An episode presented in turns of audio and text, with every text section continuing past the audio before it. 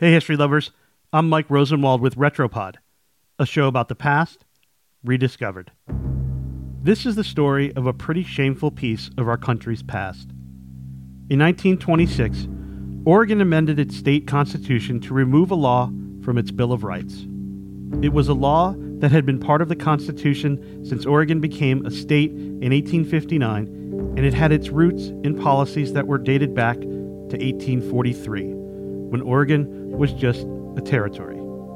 It was an exclusion law, and it made it illegal for black people to live in the state of Oregon. That's right, Oregon was admitted to the United States of America as a whites only state.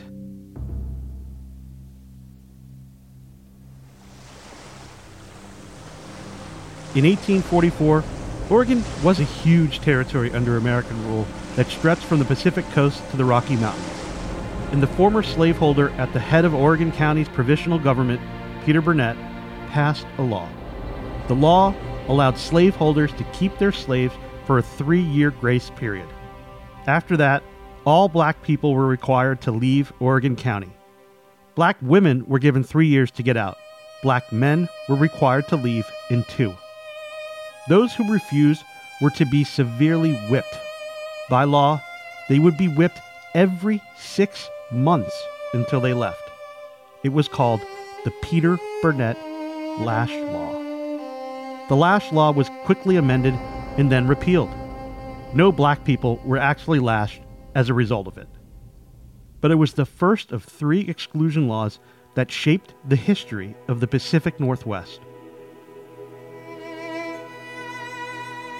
In 1848, the territorial government passed a new law making it illegal for any, quote, Negro or mulatto to live in Oregon Country. This time, the law was enforced. Jacob Vanderpool was a black man who owned a saloon, restaurant, and boarding home in Oregon.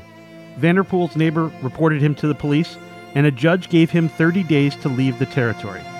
His crime? Being black in Oregon. That law, too, was eventually repealed.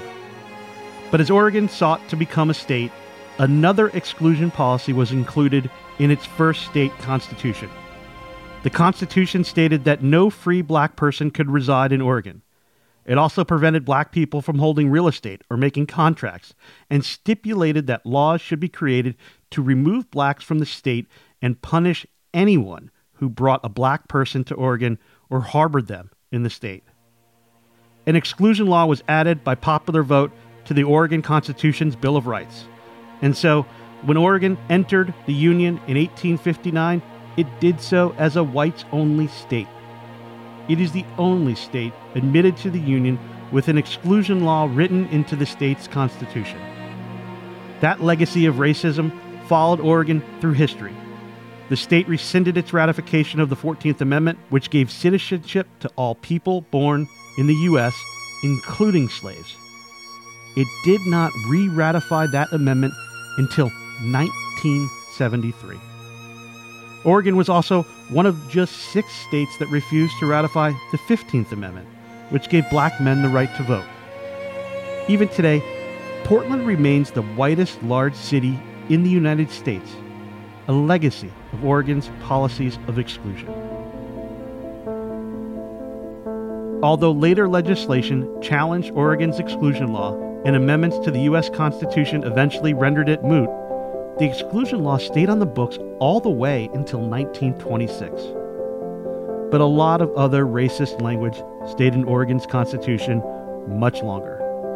In fact, in 2000, Oregon finally voted to remove all racist language from its Constitution.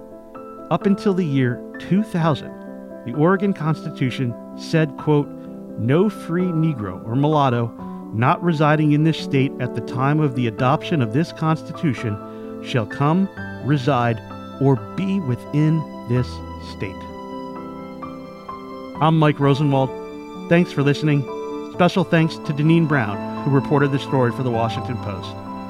And for more forgotten stories from history, visit washingtonpost.com slash retropod.